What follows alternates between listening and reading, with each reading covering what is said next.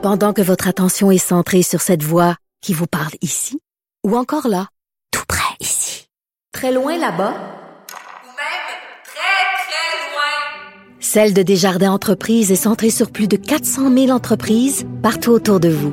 Depuis plus de 120 ans, nos équipes dédiées accompagnent les entrepreneurs d'ici à chaque étape pour qu'ils puissent rester centrés sur ce qui compte, la croissance de leur entreprise.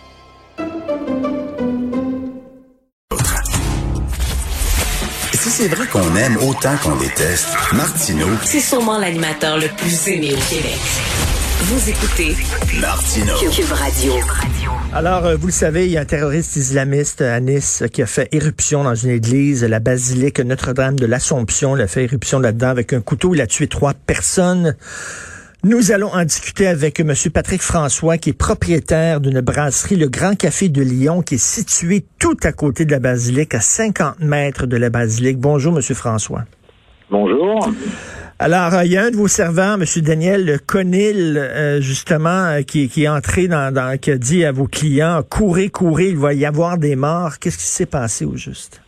Ben, il devait être euh, 9h45 au jour de ce matin à Nice, quand un mouvement de foule euh, s'est produit dans l'avenue Jean Médecin, qui est l'artère euh, principale de la, de la ville de Nice, avec des gens qui criaient, comme quoi il y avait un attentat, il fallait se sauver.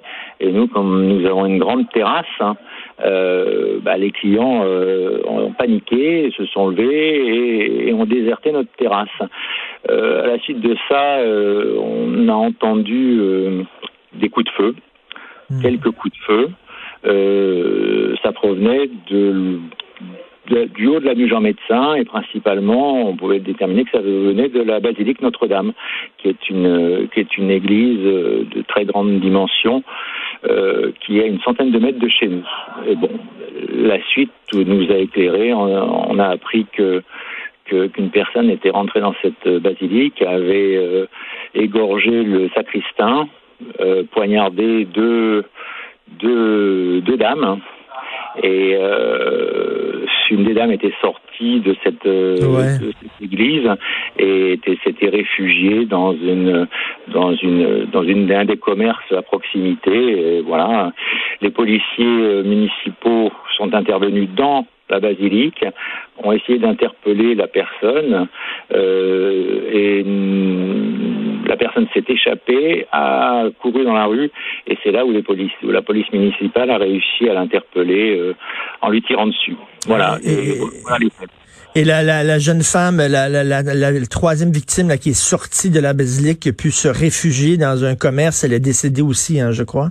À ma connaissance, oui.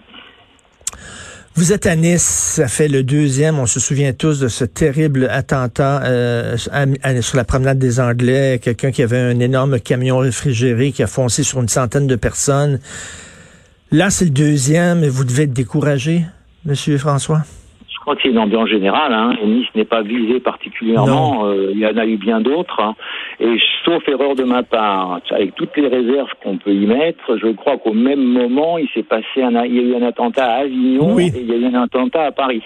Donc euh, le même jour, la même heure. Donc euh, vous voyez que a priori c'est une, c'est quelque chose qui est en train de, de prendre de l'ampleur. Et euh, Nice, euh, c'est la cinquième ville de France, donc euh, peut-être peut-être visée autant que des villes comme Paris ou, ou- ou d'autres. hein. Mais je ne sais pas si Nice est particulièrement visée. C'est le, c'est le climat général et c'est le, c'est le souci international. Hein. Mais vous, vous craignez, est-ce que vous craignez quoi? Une guerre civile, quoi? Parce que à un moment donné, les tensions vont être vraiment exacerbées là, en France. Surtout qu'il semblerait que euh, président euh, turc euh, ait envie de mettre de l'huile sur le feu. Ben oui. Donc, euh, ça risque effectivement de finir, euh, de finir avec des, des, des problèmes euh, intérieurs. C'est possible, c'est possible, mais un problème intérieur, mais problème extérieur aussi, parce qu'on dirait qu'il y a deux, deux qu'il y a, qu'il y a, il y a des volontés de belliqueuses et des volontés d'en découdre. Donc, bon, c'est une situation qui peut, qui peut dégénérer. J'espère que non, hein, pour tout le monde. J'espère que non. J'espère que ça va rentrer dans l'ordre. Mais le terrorisme est un est un facteur euh, aggravant dans les relations euh, entre entre les gens, entre les religions, entre les communautés, entre les pays. Est-ce que vous pensez que les Français euh, vont, vont devoir s'habituer à vivre avec euh, ces menaces-là? Là pour l'instant on s'habitue à vivre avec le Covid-19, Mm. on s'habitue à vivre avec les menaces terroristes. Euh, voilà, la vie, la vie est difficile euh, pour tout le monde, hein. donc euh, on aimerait, on aimerait que tout se tasse, hein. mais on, on est, on, on peut pas y faire grand chose. pour l'instant on subit. Après on verra si jamais il y a des solutions, quels que soient les problèmes, puisque au niveau planétaire il y a une pandémie qui aussi qui nous pose beaucoup de problèmes. Voilà, savoir, ça fait partie de, de la vie actuelle. On n'y était pas habitué. On avait, on avait, on avait une, une vie, une société qui était plutôt calme avant et qui devient très turbulente. hein. Et M. Monsieur François, euh, euh, là, vous parlez d'un attentat possible à Paris. J'avais entendu Avignon, mais euh, donc vous venez d'entendre qu'un un attentat aussi se serait déroulé à Paris?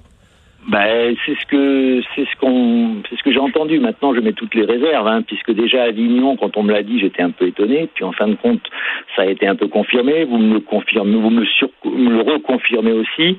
Mm. Moi, de ce qu'on m'a dit, on m'a dit c'est Avignon et peut-être Paris porte de la Chapelle, mais euh, sous toute réserve. Je veux pas, je veux surtout pas alimenter les, Non. la, la, la psychose. hein, au contraire. Hein. Est-ce que et, et- Monsieur euh, Monsieur François, euh, bon, on, a vu qu'Emmanuel Macron, votre président, a haussé le ton, a vraiment dénoncé euh, euh, le séparatisme islamiste. Est-ce que euh, est-ce que vous êtes content justement de- d'entendre que Monsieur Macron prend vraiment la menace au sérieux là? Bien sûr, bien sûr. Je suis content qu'ils prennent la menace au sérieux. Ce que je souhaiterais, c'est que ce soit au niveau européen aussi, euh, que ce soit euh, voilà, que qu'il y, ait- y ait un consensus, mais sans sans vouloir partir euh, vers- un conflit.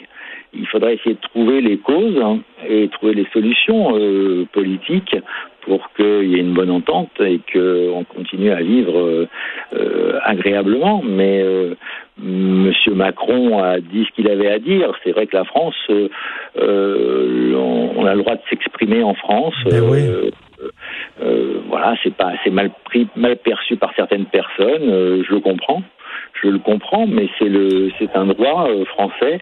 Euh, et beaucoup de gens, et là, les Français, ils sont attachés. On peut, on peut, on peut critiquer, on peut caricaturer. Euh, ça fait partie de notre, un peu de notre culture. Voilà. Ben, tout à fait. Vous êtes encore confiné dans votre café, là, dans votre brasserie. Vous pouvez pas sortir. On peut pas sortir parce que pour pour deux raisons. Euh, première raison parce qu'il y avait un cercle, un, un périmètre de sécurité qui avait été établi euh, à la suite de l'attentat, qui a été élargi au moment de la venue du président de la République, qui vient de partir à l'instant, hein, il y a quelques minutes. Et la troisième raison, c'est qu'un un PC de sécurité euh, avait été établi dans l'établissement euh, pour recevoir les personnes psychologiquement atteintes par cet attentat. Et voilà, bah, là, là, c'est en train de rentrer dans l'ordre. Tous les tous les services de police et services de- d'urgence et tout ça sont en train de de de, de partir. euh, euh, Je, je vous sens très calme. Euh, Est-ce que vous êtes optimiste pour la suite des choses?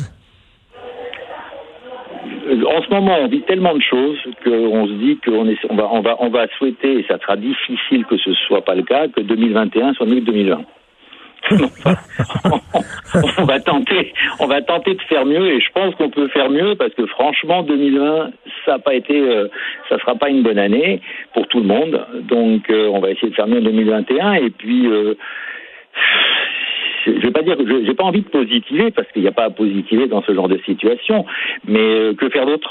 Que, que on- c'est- ça sert à rien. Si on devient alarmiste et s'il y a une psychose qui s'installe, euh, ça va pas améliorer les choses. On a des problèmes euh, euh, commerciaux puisque quand même on- la France a été confinée pendant deux mois et un peu plus pour les restaurants au, printemps. Et là on va être reconfiné pendant un mois. Euh, le commerce est très en, péril en, France. Je pense que c'est le cas partout ailleurs mais on, le voit moins. Nous on voit la France. On est informé par ce qui se passe en France. Je ne sais pas si au Canada euh, il y a les mêmes problèmes. Mais quatre mois d'inactivité pour des commerçants euh, il est forcé que ça laisse des traces hein. Ah oui, tout à fait. Non, écoutez, le bon courage, le, le, le reconfinement, le, le, la COVID, le couvre-feu, les attentats, vraiment, là, c'est, extrêmement difficile pour, pour les Français ces temps-ci. Nous sommes bien sûr avec vous en pensée. Bon courage, monsieur, et mer- merci beaucoup d'avoir pris le temps de nous parler, monsieur Patrick François. On vous remercie. Merci. Au revoir. Propriétaire du Grand Café de Lyon, qui est à une cinquantaine de mètres de la basilique où cet autre attentat a eu lieu. Donc, euh, je vais regarder pour voir si effectivement, euh, M. François disait que lui, il avait attendu qu'à Paris, peut-être, il se passait quelque chose. Mais tu sais, dans ces situations-là, il y a toutes sortes de rumeurs qui circulent et il y a la panique totale. Rappelez-vous 9-11, on craignait un attentat à la Maison-Blanche, etc. Il y a toutes sortes de rumeurs qui circulaient. On va vérifier, euh, vérifier tout ça.